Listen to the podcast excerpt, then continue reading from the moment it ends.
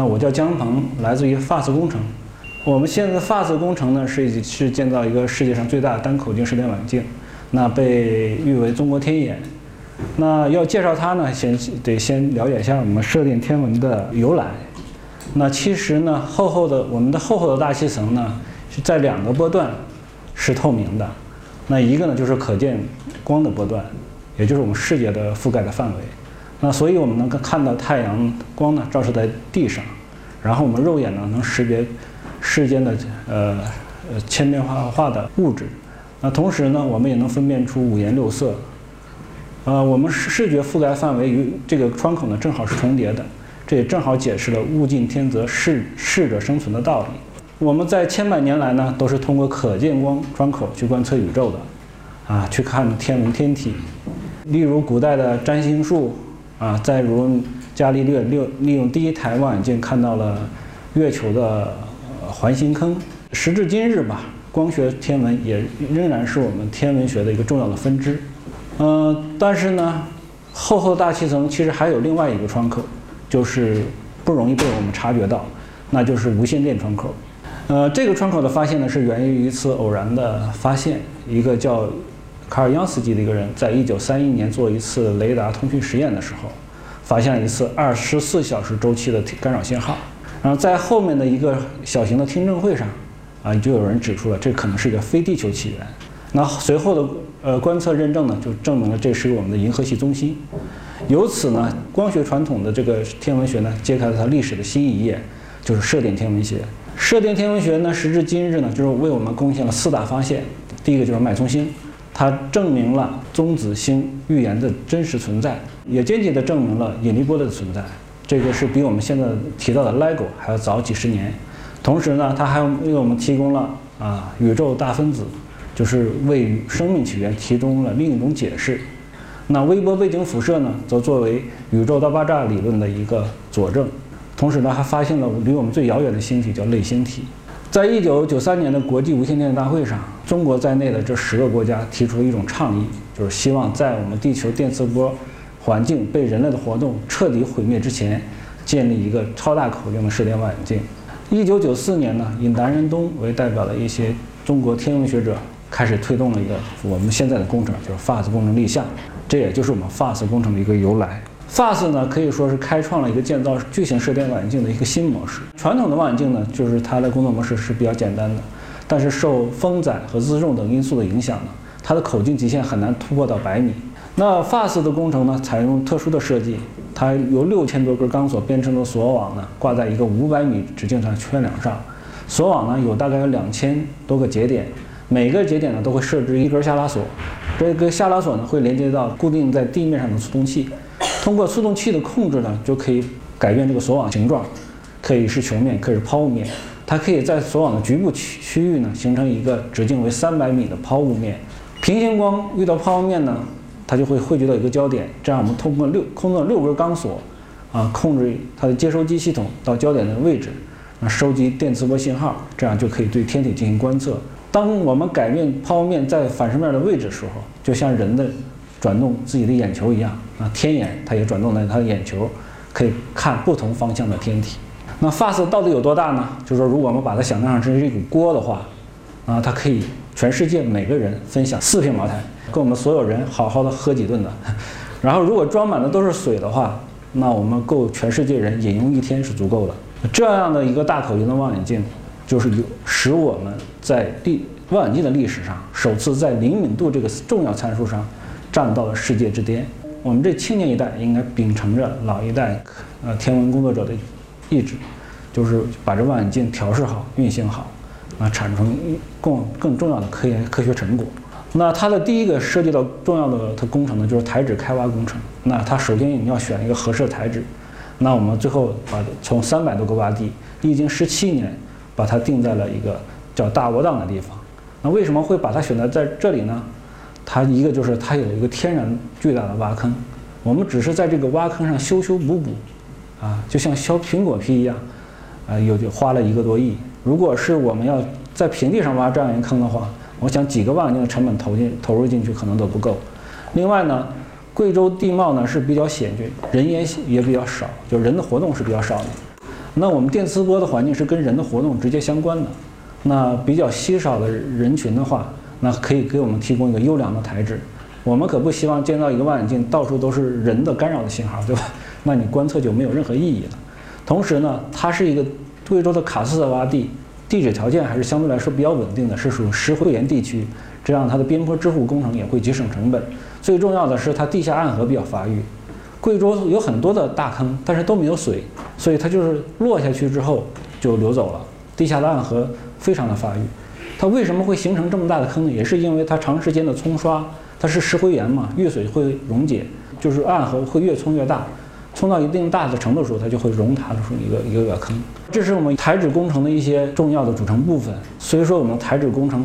不是很大，就一个多亿，但是它覆盖了岩土工程所有的。啊，成分包括道路工程、边坡支护工程，还有一些危岩处理工程、台址开挖工程等等等，还有隧道工程。那我们整个开挖工程设计的开放量大概是八十万方，因为贵州的地貌是非常特殊的，它就有一句话叫“地无三尺平”嘛，所以平地对它来说是非常珍贵的。我们为了找一块平地是费尽了脑汁，但是我们利用挖出来的土填到另外一个坑里头，那形成了两片洼地，其中一片呢是一万多平方。那我们作为未来拼装场地，所有的重要设备包括焊接都是在这个场地进行的。然后另外一个场地就是图的下边那一块场地，就提为工人提供住宿的一个场地，可以说这是没有条件创造条件。然后我们整个的像一些它的基础工程都是人工挖孔桩，都是人工挖出来的，因为它那个台址的话条件非常差，大型设备是没法进场的，都是采用人工挖孔的形式，就一米一米的往下挖。最深的人工挖孔大概是四将近四十米，也就是人在下面作业的时候，连呼吸都是很困难的。而且上井上作业人和井下井下的作业人员要非常高的信任度，因为你掉一个石子儿下去，都可能会造成人员的伤亡。可以看一些我们这现场有一些弯弯曲曲的小隧道，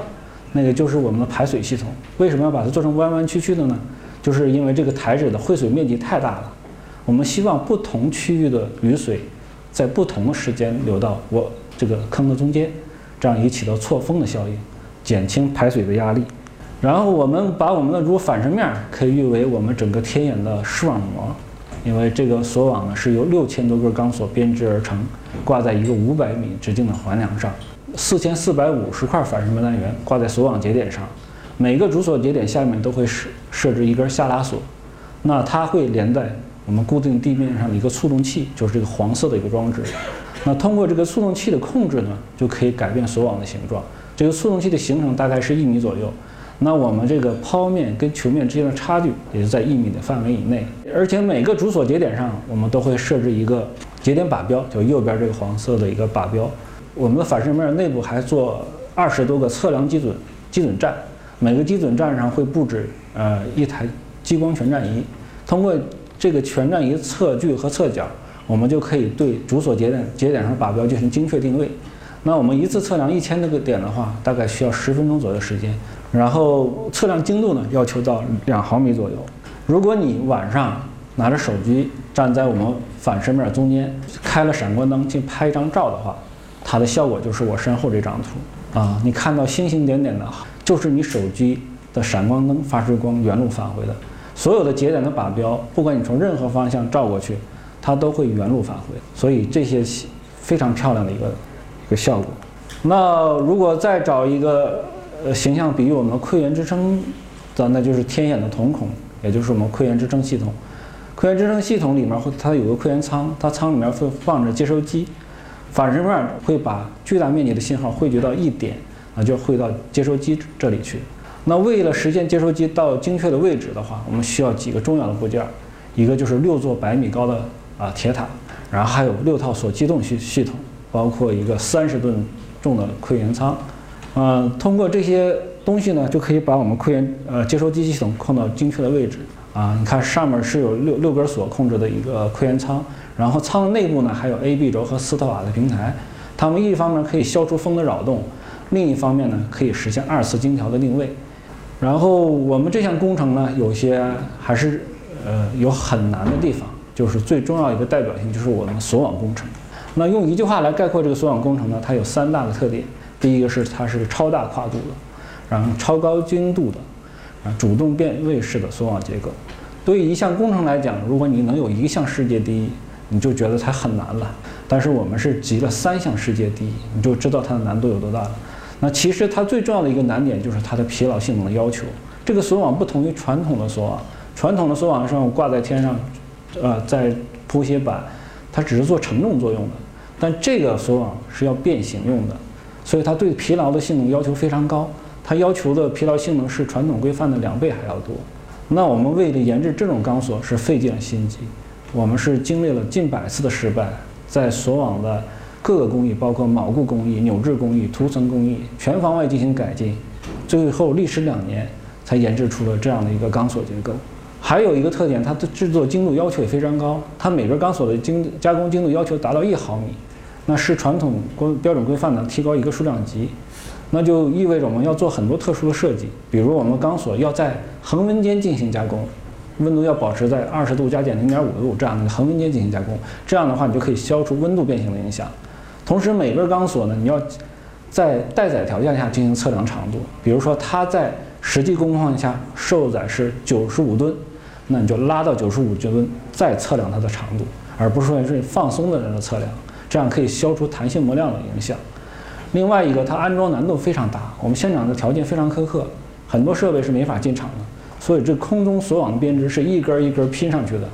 六千多根钢索一根根拼，可以想它的工作量多大。而且这些钢索的最重要一特点，它是每根锁的规格都不一样，它长度不一样，它加工的载荷不一样，它的截面尺寸也不一样。如果这些锁呢，你装错了一根，哪怕那个节点盘的方向换一个方向，你这个锁网可能就。成不了型了，也就是说这个工程就失败了。所以我们在每个主锁上都要打上二维码的标签，到现场要刷完二维码，保证它的安装的正确性。呃，是在这样一个复杂工艺下，我们最后再把这个车网精确成型的。我们现场所有的安装工艺都是针对 FAST 的工程来特殊设计的。